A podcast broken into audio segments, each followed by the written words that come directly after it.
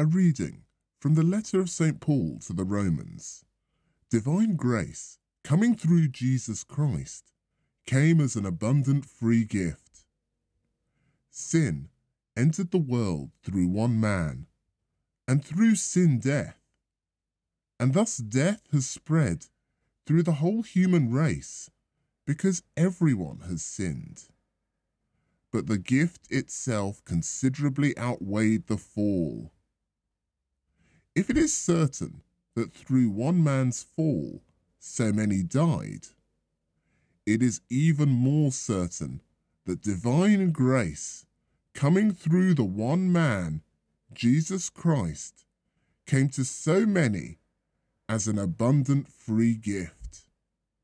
If it is certain that death reigned over everyone as the consequence of one man's fall, it is even more certain that one man, Jesus Christ, will cause everyone to reign in life who receives the free gift that he does not deserve of being made righteous.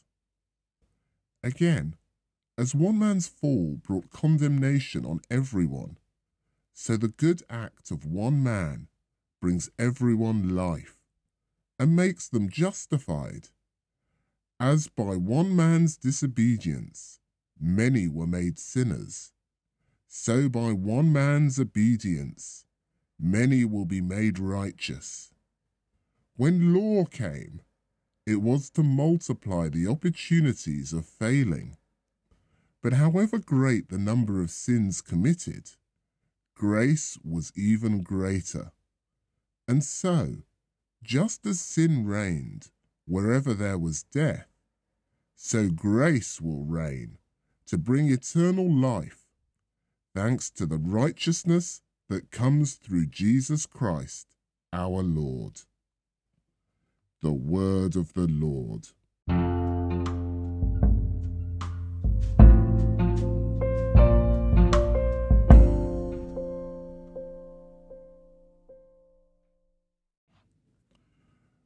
Reading from the first letter of St. Paul to the Corinthians.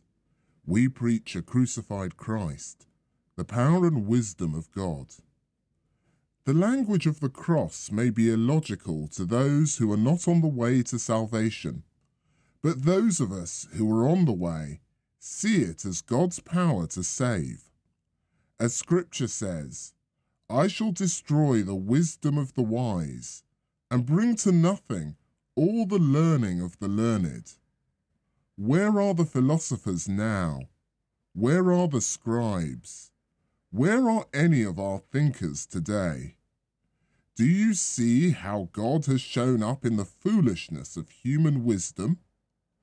If it were God's wisdom that human wisdom should not know God, it was because God wanted to save those who have faith through the foolishness of the message that we preach.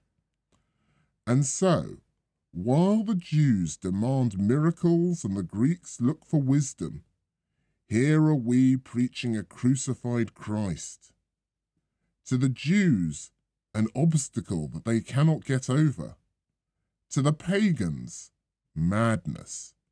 But to those who have been called, whether they are Jews or Greeks, a Christ who is the power and the wisdom of God.